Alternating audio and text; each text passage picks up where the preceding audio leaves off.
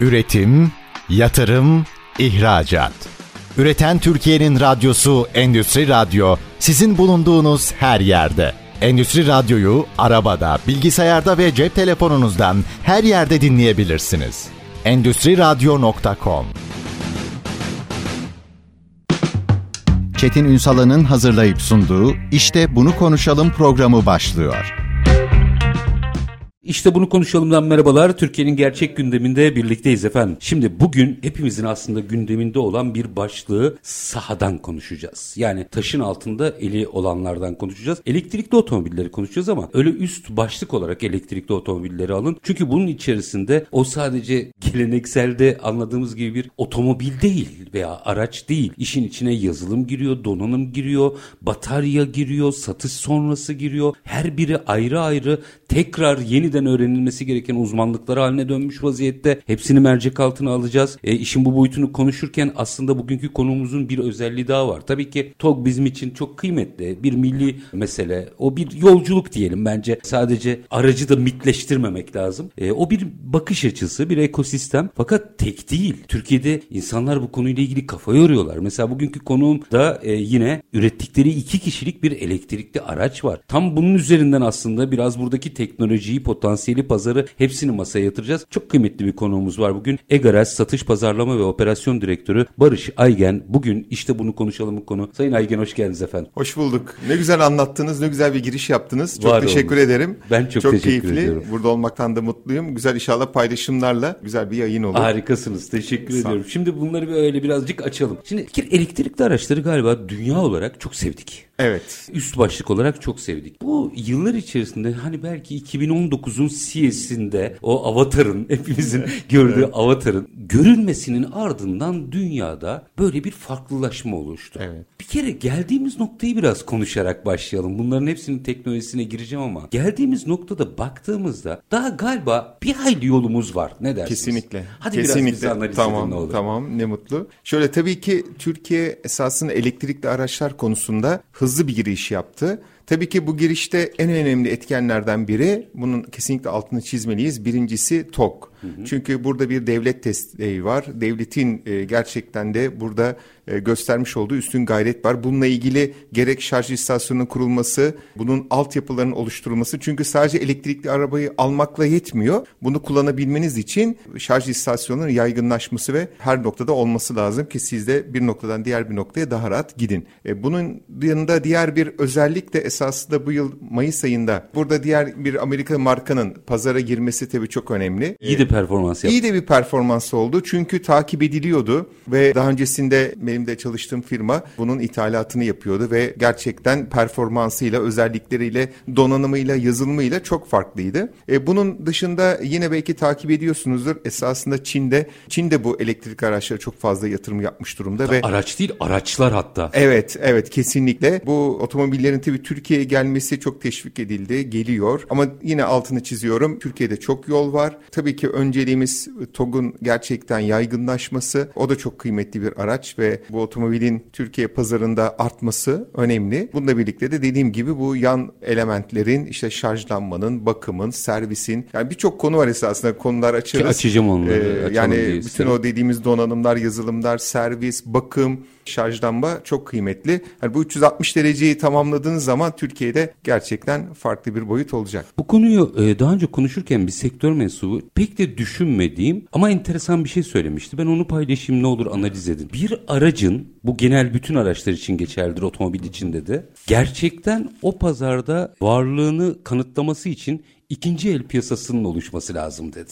Evet. Buradan açalım. Biraz yarayan kanadan girdiniz birazcık. Evet ikinci el pazarı esasında tabii ikinci el pazarının oluşabilmesi için ana toplamda bir adede gelmeniz gerekiyor. E, bu adetten de dönüşümler başlasın. İşte bu noktada esasında şeyde değiliz. Daha o adetlere gelemedik. E, dolayısıyla ikinci elde biraz soru işaretleri var. E, bırakın ikinci ele sigorta ve kaskoda esasında daha yeni yeni Tanımlamalar, tanımlamalar başlıyor, tabii. yapıldı. Bir e, Mayıs ayında bir elektrikli otomobil alan bir müşteriyle şimdiki arasında inanın çok farklar. O zaman kasko firmaları en büyük derdi pil. Çünkü pil belki toplam maliyetin yüzde kırkını oluşturuyordu. İşte pile bir şey olursa ya da bizi arayan müşteriler otomobil alacaklar elektrikli otomobili ya pil diyorlardı. Ya pil ya otomobilin daha farklı bir sürü anlatacağınız konunuz varken acaba bir kaza olur da pilde bir hasar gelirse ne yapacağım? Gasko firmaları da aynı şekilde hep bu endişeyle çok yüksek rakamlardan, primlerden giriş yaptılar. Tabi bu yavaş yavaş çözüldü. Yavaş yavaş daha normal değerlere geldi. Çünkü veriler çıkıyor. Kaza verileri çıkıyor. İşte kaza anında istatistikler oluşmaya başladı. Rakamlar çıkmaya başladı. Türkiye pazarında da yine ikinci elle ilgili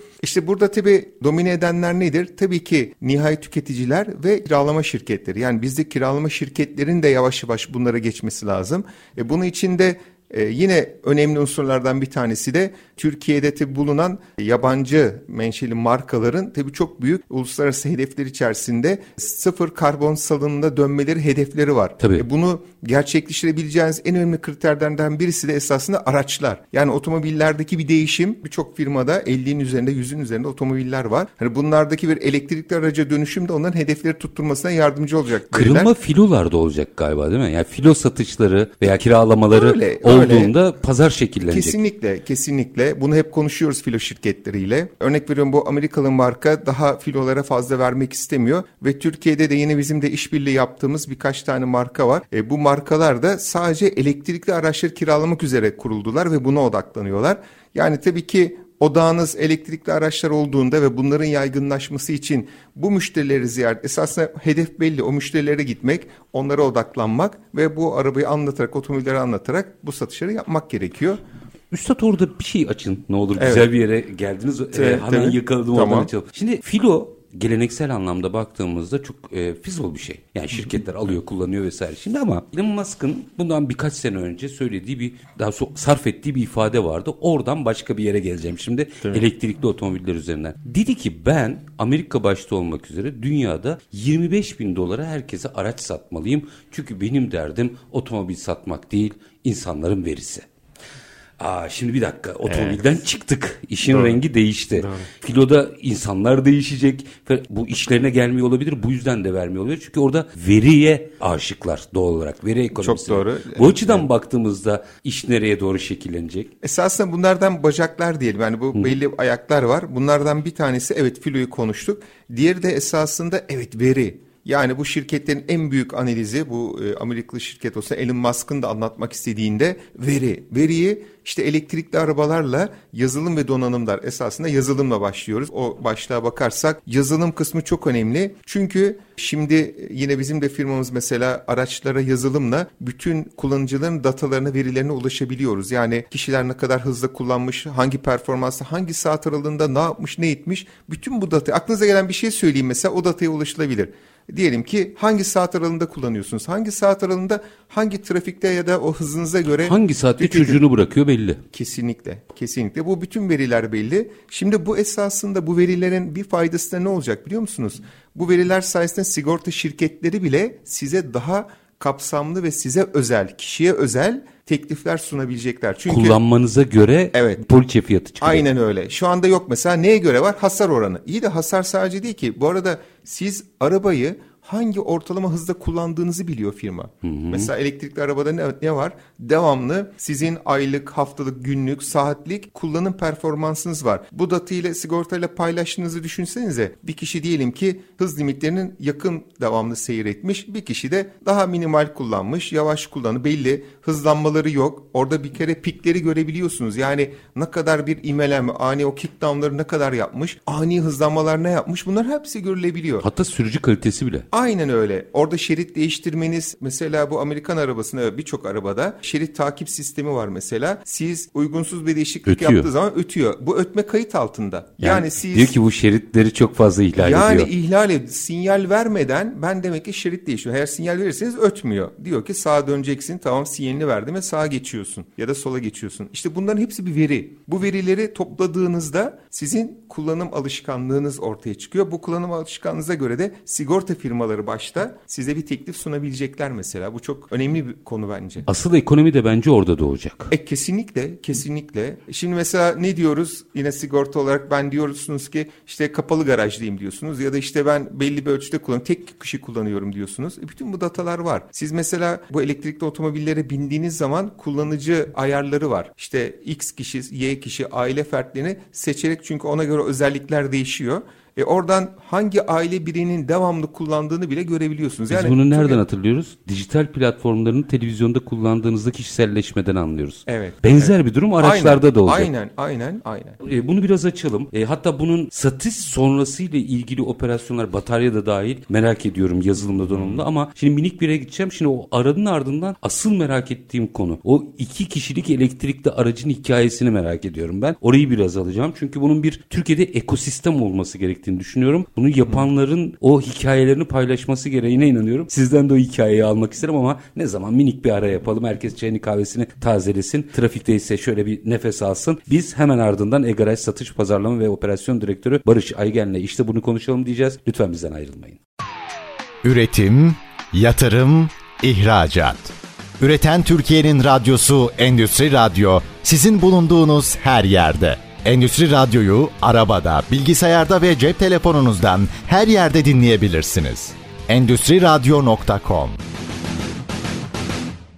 Kısa bir aranın ardından işte bunu konuşalım demeye devam ediyoruz. Konuğumuz elektrikli otomobiller. Konuğumuz e-garaj satış pazarlama ve operasyon direktörü Barış Aygen. Şimdi burada aslında satış sonrasında da konuşacağımız çok şey var ama o arada hazır sizi de yakalamışken şu iki kişilik elektrikli araç hikayesini dinlemek isterim. Yani aslında Türkiye'nin bir elektrikli aracı hatta e, bir tane daha üretildi onu da biliyorum. Yani aslında bu sayının çoğalması gerekiyor Türkiye'de farklı segmentlerde. O hikayeyi biraz anlatabilir misiniz? Nasıl çıktı? Tabii şimdi şöyle esasında Türkiye bir kere üretime ve yatırıma açık bir ülke. Daima yani bu hem devlet tarafından da teşvik edilen ve buradaki üretimle de Avrupa'ya yönelebileceğiniz yani bir Asyalı markaların burada üretimiyle hem de Avrupa'ya satabileceğiniz çok kritik bir noktadasın. Stratejik önemi yüksek bir ülkedeyiz. Şimdi tabii ki M1 sınıfı dediğimiz otomobiller var. Bir de işte bunun altında L7E denen yani dört tekerlekli motosiklet ile L6E dediğimiz dört tekerlek bisiklet grubu var. Ondan sonra iki tekerlekli motosikletler ve bisikletler gelmekte. Bu normal bildiğimiz otomobillerle son zamanlarda yollarda gördüklerimizin arasında bir segmentten bahsediyorsunuz. Aynen öyle.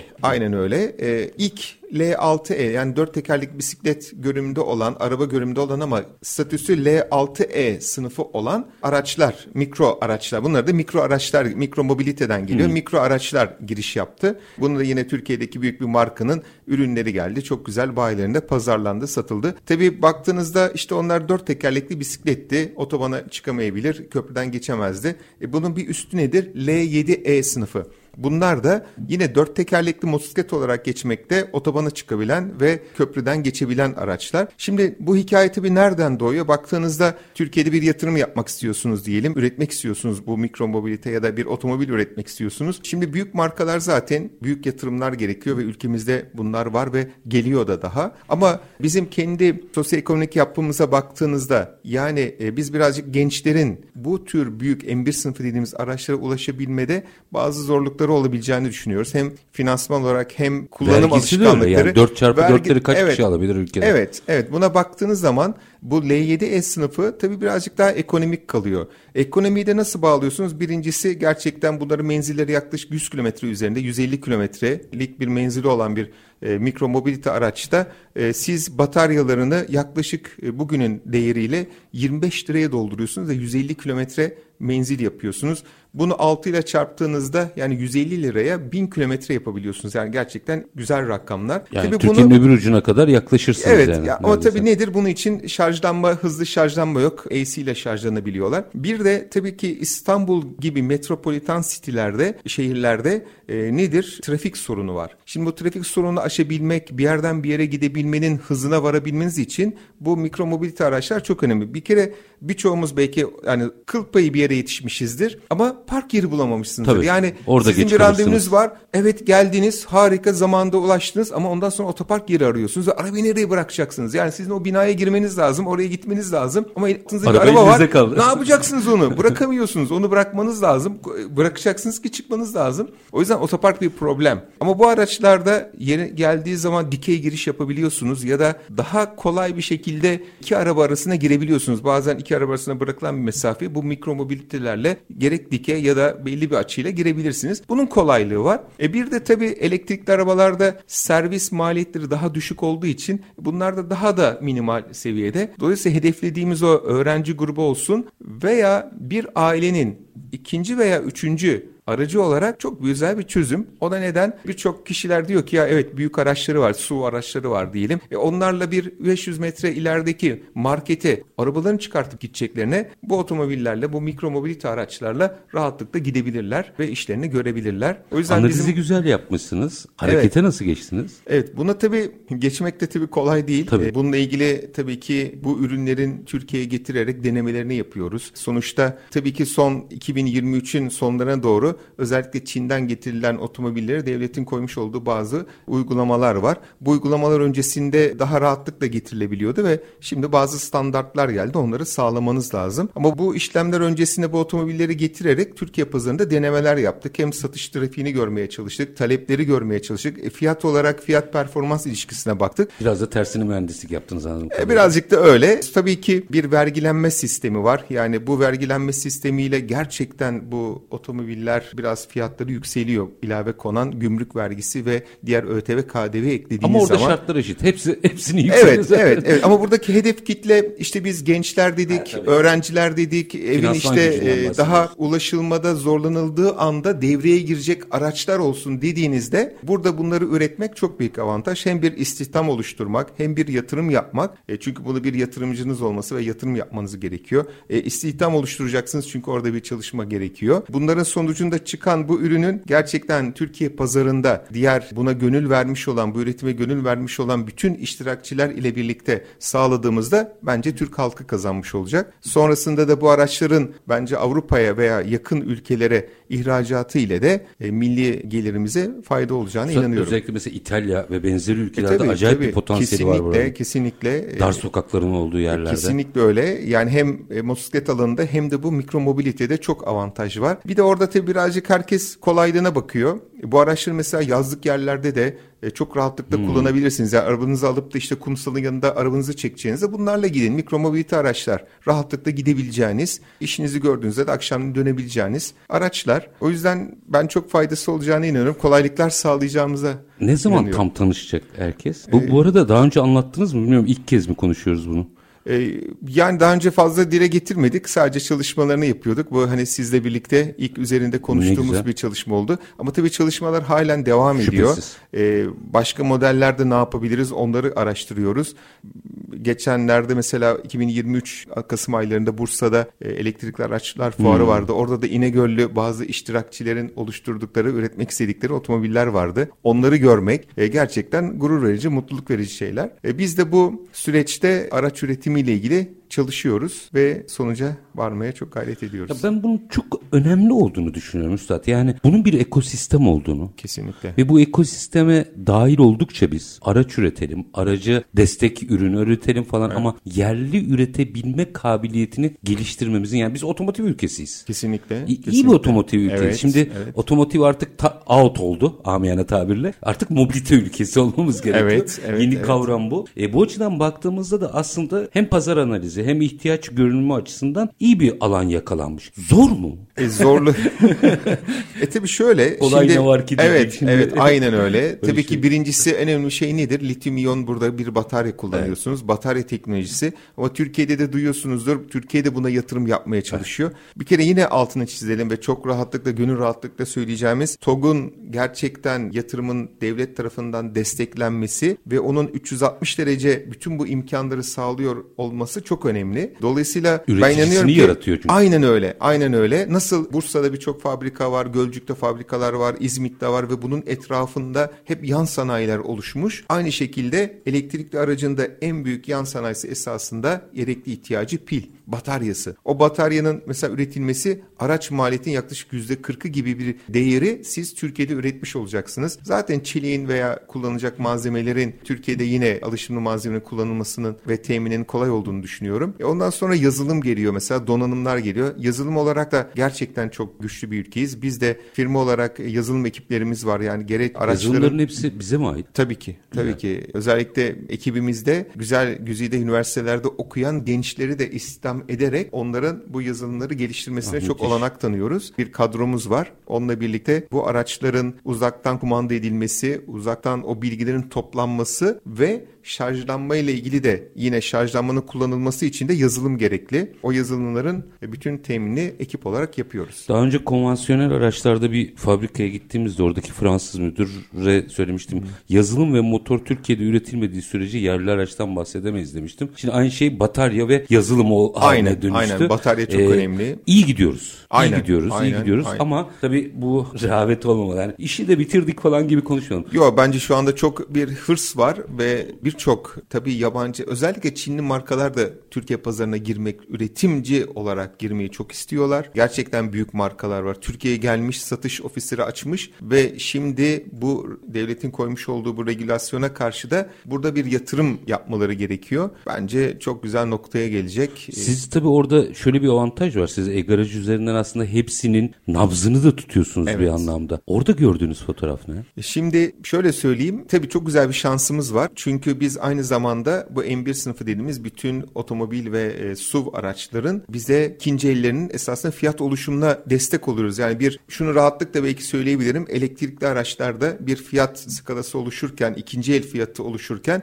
e-garajın büyük bir rolü var. Biz de bu vesileyle tabii birçok otomobili test etme imkanımız oluyor. Yani bize getirilen araçları test ediyoruz ve özellikle de müşteriler showroom içerisine geldiklerinde araçları görmek istediklerinde sadece bir iki yer bir markaya gittiğiniz o markanın elektrikli arabasını görürsünüz. Ama bize geldiğinizde işte diyelim ki o Amerikan arabasından başlarsınız, Fransız arabasını görürsünüz, Koreli arabayı görürsünüz. Bunlar hakkında deneyimli arkadaşlar var, bilgiler aktarırlar. Genel baktığımız zaman da esasında güzel gelişmeler var. Yani neyi görüyoruz işte batarya kapasitelerinin arttığını, daha donanımların ilk baştaki otomobillerde bu elektriklerde işte önde ekranlar vardı. İlla kadranlı ekran gibi yapıyorlardı. Şimdi Alışkanlık. artık bu Amerikan arabasının olduğu şekilde bilgisayarların ulaşılabildiği, daha teknik verinin gözükebileceği ve uzaktan erişimlerin olabileceği yazılımlar var. Gerçekten o mesela Kritik birçok nokta o zaten uzaktan Evet, erişim. evet. Yani arabaya uzaktan o cep telefonunuzla müdahale edebilmeniz, kameralarıyla etrafı görebiliyor olmanız. Bu bütün arabalar için yani bunu yapan bazı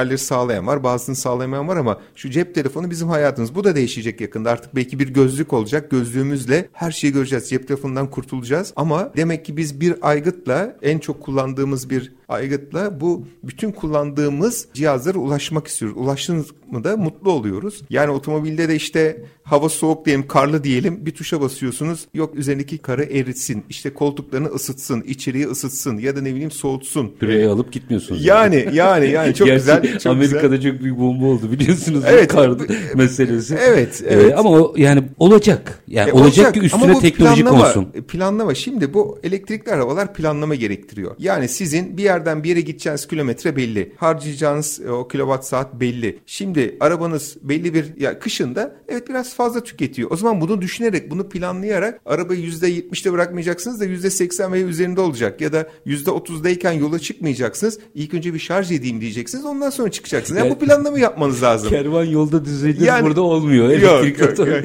Şimdi bir araya gideceğim ama hepsini gördüğünüz için tabii markaya girmeyeceğim ama sizin şahsi kanaatinizi merak ediyorum. Her ülkenin aslında aracı elinize geliyor. En iyi kim çalışıyor? Ders çalışıyor. Sizin gördüğünüz. Şöyle diyeyim esasında ülkeden ziyade yani herkes çok çalışıyor. Ben hani burada bir Fransızı, Koreliyi, Çinliyi ya da İtalyanı ayırmak istemem. Çünkü her marka kendi özelinde Farklılık mı yaratıyor? farklılık yaratmaya çalışıyor ama en nihayeti işte o neye geliyor? Doğru veriyi analiz edebiliyor musun? Kullanıcıya ne yaşatıyorsun? Yani kullanıcıya verme ya da Almanları da unutmayalım. Onlar da gerçekten çok geliştiriyorlar. Kullanıcıya vermiş oldukları e, mutluluk nedir? Kullanırken artık e, şeyi konuşmuyoruz burada. Benim arabam şu kadar yakıyor. İşte bende şu var bu var değil. Burada biraz teknoloji konuşuyorsunuz. Yani E, deneyim ekonomisi. Deneyim. Evet. Evet. Şimdi yine biraz işin satış sonrasıyla ilgili merak ettiklerim var. Onlara da girmek istiyorum. Çünkü orada işe müdahaleden teknik personele kadar çok ciddi başlıklar var. Ders çalışılması gereken. Biraz oradaki tespitlerinizi almak isterim ama minik bir araya gidelim. Aranın ardından Egarel Satış Pazarlama ve Operasyon Direktörü Barış Aygen'le işte bunu konuşalım diyeceğiz. Lütfen bizden ayrılmayın.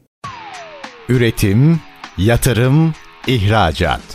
Üreten Türkiye'nin radyosu Endüstri Radyo sizin bulunduğunuz her yerde. Endüstri Radyo'yu arabada, bilgisayarda ve cep telefonunuzdan her yerde dinleyebilirsiniz. Endüstriradyo.com Kısa bir aranın ardından işte bunu konuşalım devam ediyor efendim. Egaraj Satış Pazarlama ve Operasyon Direktörü Barış Aygen bizlerle birlikte. Şimdi bir kere o şeyi konuştuk yani elektrikli araçlarla ilgili eğilim devam ediyor. Bir yolculuk var. Anladığım kadarıyla çok ciddi bir rekabet ve önümüzdeki süreçte daha da kızışacak bir rekabet Aynen. var. Biz burada bildiğimiz markamızın ötesinde aslında sizin de mesela iki kişilik araçlarla pazara dahil olduğunuz mobilitenin ön plana çıktığı farklı bir pazar yapısı göreceğiz ve hepsinin derdi veri aslında. Aynen. Peki günün sonunda dönüp dolaşıp e, bir, bir gün bunlar arıza yapacak. Bir gün bir kazaya karışacak. Fakat bu farklı bir şey. Farklı bir alan hocam. Burayı biraz açalım. Yani işin garaj tarafına biraz gelmek istiyorum. Satış sonrasında bunun bakımından mesela bir kaza anında bunu birçok işin uzmanıyla konuştuğumda hemen eğer eğitim almayan insanların müdahale etmemesi gereken araçlar gibi başlıklarla çok enteresan bilgiler veriyorlardı. Burayı biraz sizin detaylandırmanızı rica edeceğim. Nitelikli personel ihtiyacı zaten hat safhadayken buraya personel yetiştirebiliyor muyuz gibi gibi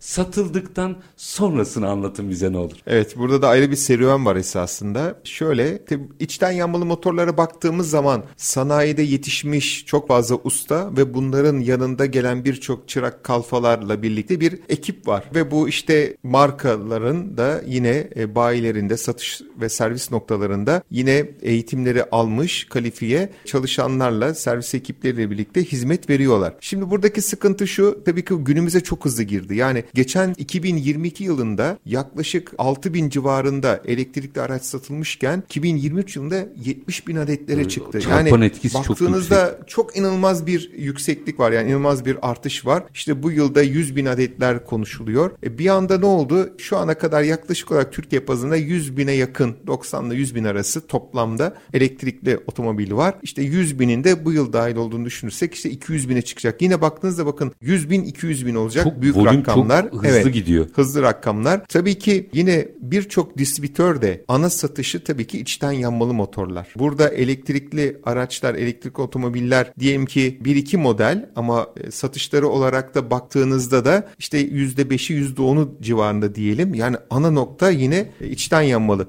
Dolayısıyla onlar da her servis ve satış noktalarında belki bununla ilgili bir uzmanları yetiştirmeye çalışıyorlar. Bunlar tabii ki yurt dışına eğitimlere gidiyorlar, eğitimler alıyorlar ya da buradaki distribütörler eğitimler veriyorlar. Bir bu yetkili servislerde güzel bir eğitim ağı oluşuna inanıyorum. Bizim gibi yine elektrikli otomobillere bakacak kalifikasyondaki kişileri istihdam ediyoruz. Burada tabii eğitim çok önemli. İlgili kuruluşlardan kesinlikle eğitim almış ustalarla ve çalışanlarla olmak gerekiyor. Bir de artık bu dünyamız değişiyor. Elektrikli otomobillerin servislerine muhakkak bir elektrik mühendisi veya mekatronik mühendisi bulunması gerekiyor. Yani siz o aracın bu bataryasını indirip müdahale ettiğinizde hem bir özel ekipmanlar giymelisiniz, özel bir alan içerisinde çalışmalısınız ve kesinlikle o mühendislere ihtiyacınız var. Çok özel bir üründen bahsediyoruz Kesinlikle aslında. ve voltajı yüksek olan yani riski çok yüksek olan bir parçaya müdahale olmanız gerekiyor. Tabi aracın herhangi bir yerine müdahalede bulunurken de aracın elektriğini shutdown etmeniz gerekiyor. Yani Kapatmamız bütün kapatmanız yani. gerekiyor. Bu hani bizdeki bu mikro mobilite araçlarda bataryayı çıkardığın zaman araç tabii ki bitiyor. Sadece 12 voltluk bir aküye kalıyorsunuz ama bu otomobillerde batarya alttan yekpare olarak aracın altında olduğu için hani bir şeyi sökmeden önce onu sökmek bile büyük o turuncu gördüğünüz tehlike olan yüksek gerilimin olduğu o kabloları bir kere off hale getirmeniz gerekiyor. Bunlar için gerçekten kalifiye kişiler gerekli. Ancak ne yazık ki Türkiye'de tabi bu içten yanmalı motorlarla ilgili birçok usta ve sanayi var. Bu sanayide yetişmiş inanılmaz ustalar ve kalfalar ve çalışanlar var. Bunlar ne yazık ki e, müşterilerine diyelim ki bir müşteriniz sizin arabanız içten yanmalıydı. Çok iyi bir ustanız var sanayide. Elektrikliye döndünüz. İlla o ustayı arıyorsunuz. Ya usta işte ben elektrikli aldım. E de bir şey mesela bir konu var. Ama bilgi usta soracak. konuyu bilmiyor. E diyor ki bilmiyor ama size diyor ki gel hallederiz. Gel yaparız. Yani bu haberlerde de çok konuşulan nokta. Gel yaparız. Çok gel bakarız. İşte ona soruyor. Niye sizi kaçırmak istemiyor? Çünkü siz onun bir müşterisiydiniz. Halbuki o ustayı geliştirip bu alana zaten bir ustalığı var. Geliştirip bu alana adapte edilecek eğitimleri koordine etmemiz gerekiyor Evet, bizim? evet kesinlikle. Biz de mesela üniversitelerle çalışıyoruz. Bu üniversitelerin ilgili otomobil bölümlerinden mezun olan ve elektrik elek mekatronik mühendisi olan e, birçok öğrenci istihdam ediyoruz ve bunların gelişmesini sağlıyoruz. Çünkü her şey sadece teoriyle olmuyor, pratiğe de dökmeniz gerekiyor. Evet, ders kitaplarında okuyorlar, konuları anlıyorlar ama o işte servisin içine girip o eldivenleri takıp otomobilin altına geçip o vidaları indirmeniz ve o gerekli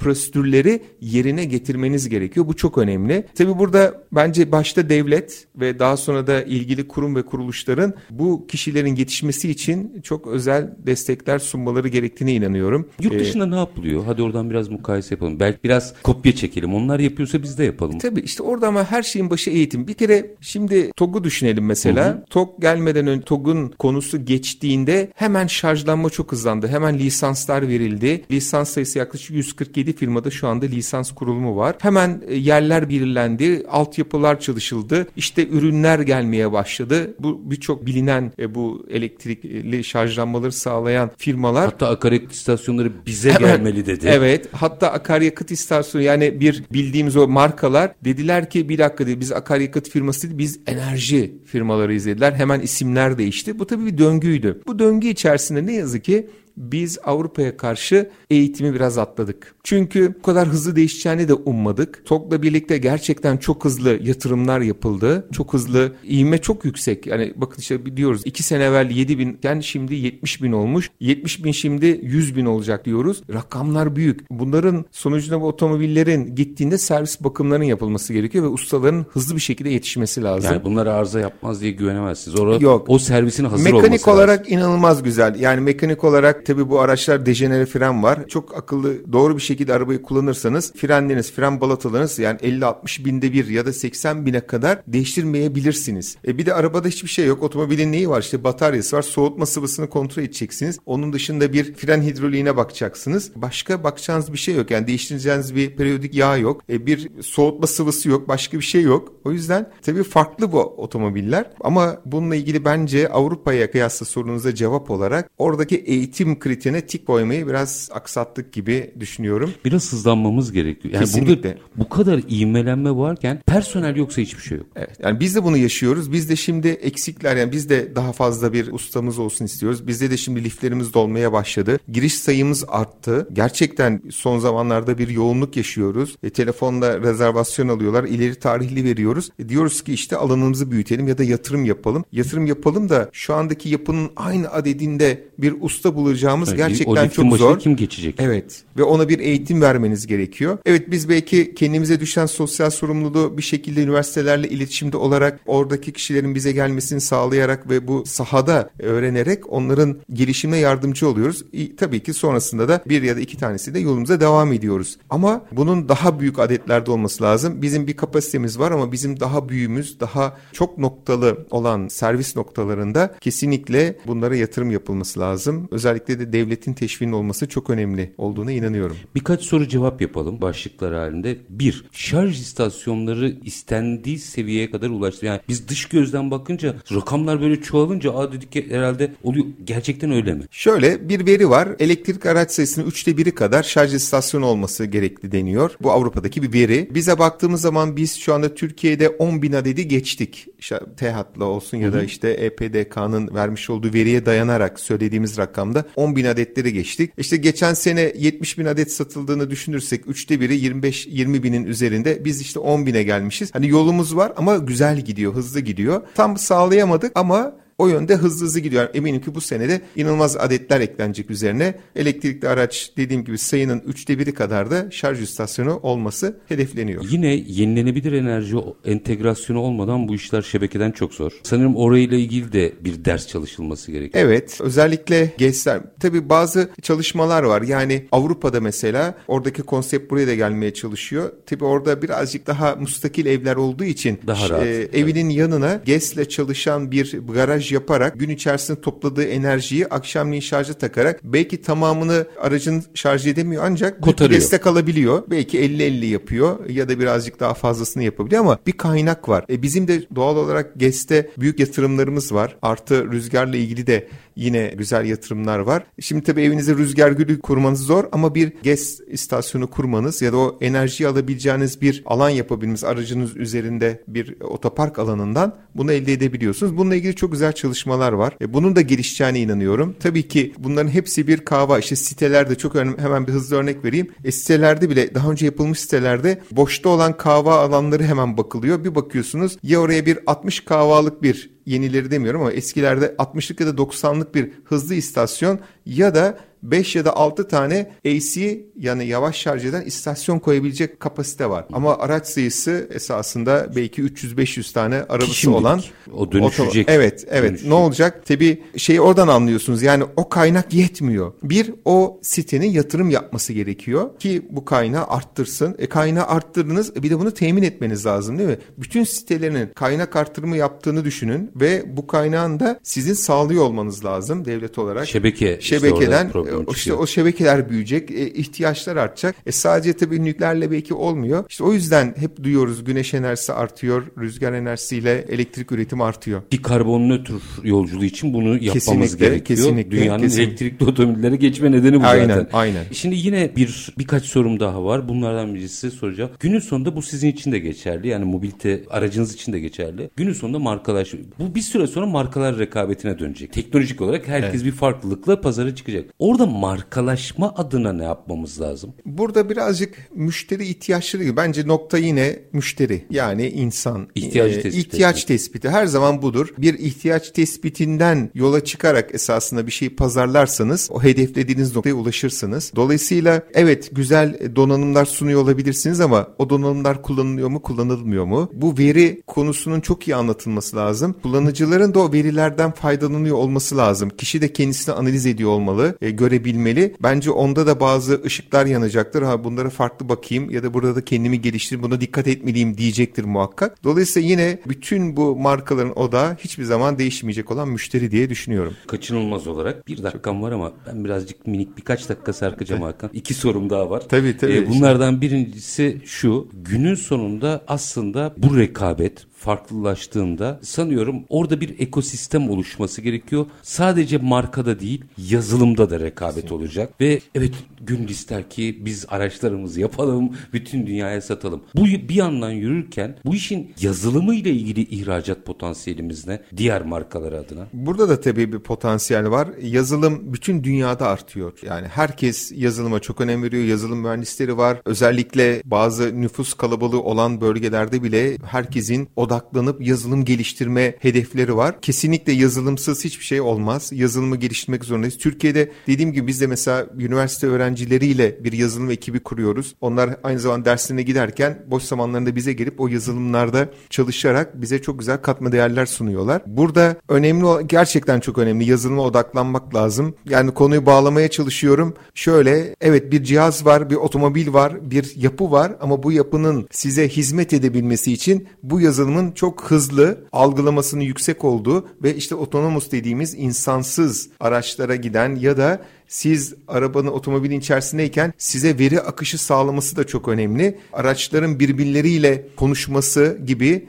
birçok hayaller var. Bir örnek vereyim mesela. Yolda giderken bir otobandasınız. Önde bir otomobil diyelim ki bir tümsekten geçti ya da yol bozukluğundan geçti. verecek? Bana vermeyecek. Ya arkadaki aracı- aracı arkadaki kastediyorum. otomobile bilgi atacak. Diyecek ki 300 metre ileride ya da 1 kilometre ileride yolun burası diyelim ki Sorunlu. bozuk. Bozuksa düşük satı var denir ya. O farklılık var ya da işte su birikintisi var. Bu mesajı alan araba otomobil işte sürücüsüne veya kendisine o komutu vererek orada yavaşlayacak. Oradan daha dikkatli geçecek. Ya bu inanılmaz bir şey. Müthiş bir şey. Müthiş Yani bir şey. Akıllı şehirler dedikleri bu zaten. Evet işte bu yazılımların olması gerekiyor. Bunlar geliştiği zaman zaten siz de ürettiğiniz bu otomobillerle yazılımlarla birlikte tabii ki ihraç edeceksiniz. Nasıl otomobil ihraç ediyoruz? Yazılımı da ihraç edeceğiz. Son sorum şu olsun. Bir otomobil üreticisine, mobilite üreticisine, aracı. Şimdi o Elon Musk'ın söylediği lafa geldim. Yani günün sonunda aslında ben otomotivci değilim diyor. Evet. Benim derdim ucuza ulaşılabilir iyi bir aracı kullanmalarını sağlamak. Çünkü ben veriye talibim. Veri ekonomisi adına bizim burada ne yapmamız gerekiyor? Veri ekonomisi adına ne yapmamız lazım? Yani şeyi düşünelim. Konunun başında da demiştim. Mesela sigorta şirketi bu veriyi kullanacak. Yani demek ki hayatımızda biz bu otomobili kullanırken esasında birçok hizmetle iç içeyiz. Değil mi? Servise gidiyoruz, e, kasko yaptırıyoruz, sigorta yaptırıyoruz, araçla yıkattırıyoruz diyelim, bakımlarını yaptırıyoruz. Birçok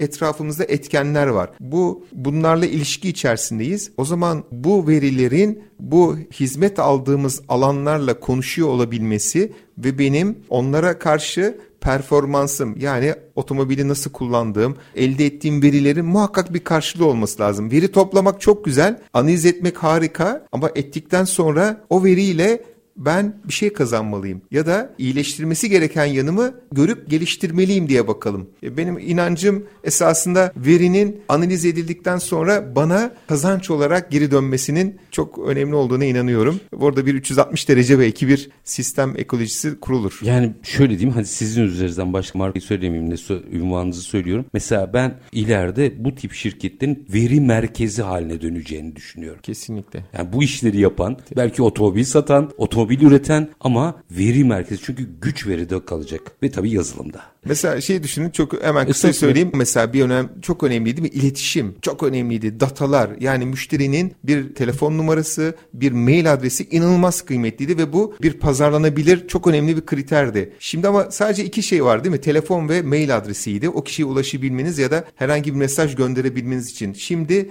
veriler inanılmaz farklı veriler var. Yani o farklı kullanıcının verilerle ruh hali dahil. Evet. O verilerle inanılmaz sonuçlara, inanılmaz analizlere gidebilirsiniz. Konu çok farklı noktaya gelecek. Harika bir hayaldeyiz diyelim. Üstadım çok keyifliydi. Çok çok Sağ olun, teşekkür ben ediyorum. teşekkür ederim. Ee, bu arada yani açık yüreklilikle her şeyi anlattınız. Çok teşekkür ediyorum. Ben teşekkür Ayrıca ederim. iki kişilik elektrikli araç artık Türkiye'nin araç sayısı da çoğalıyor. Yani TOG'dan ibaret değil. Bu önemli. Farklı segmentlerde bizim farklı ürünlerle hem içte hem dışta aslında bunun oyuncusu olmaya devam etmemiz gerekiyor. Yani biz otomotivde bir oyuncuyuz iyi kötü Evet. ama bunu devam ettirmemiz gerekiyor. Bu açıdan da bence yaptığınız atılım çok kıymetli ve açık yüreklilikte biraz böyle teknolojisine bile girerek bizle paylaştınız. Egaraz Satış Pazarlama ve Operasyon Direktörü Barış Ergen çok teşekkür ediyorum efendim. Ben çok teşekkür ederim efendim. Sağ olun. Var, olun. Efendim biz bugün elektrikli otomobilleri, yazılım, donanım, şarj, satış sonrası hatta bugünkü konuğumuzun da paylaştığı üzere ürettikleri iki kişilik elektrikli araç üzerinden teknolojisi, potansiyeli, pazarı hepsiyle ele aldık. Anlaşılan o ki biz bu meseleyi, bu başlığı daha çok konuşacağız. Belki farklılaşacak. Belki farklı farklı hiç bugün aklımıza gelmeyen alt sektörler çıkacak ama elektrikli araçların yolculuğu, mobilitenin yolculuğu devam edecek. Biz detayları Egaraz Satış Pazarlama Operasyon Direktörü Barış Aygen'le sizler için değerlendirdik. Her zamanki gibi bitirelim. İşinizi konuşun, işinizle konuşun. Sonra gelin işte bunu konuşalım. Hoşçakalın efendim.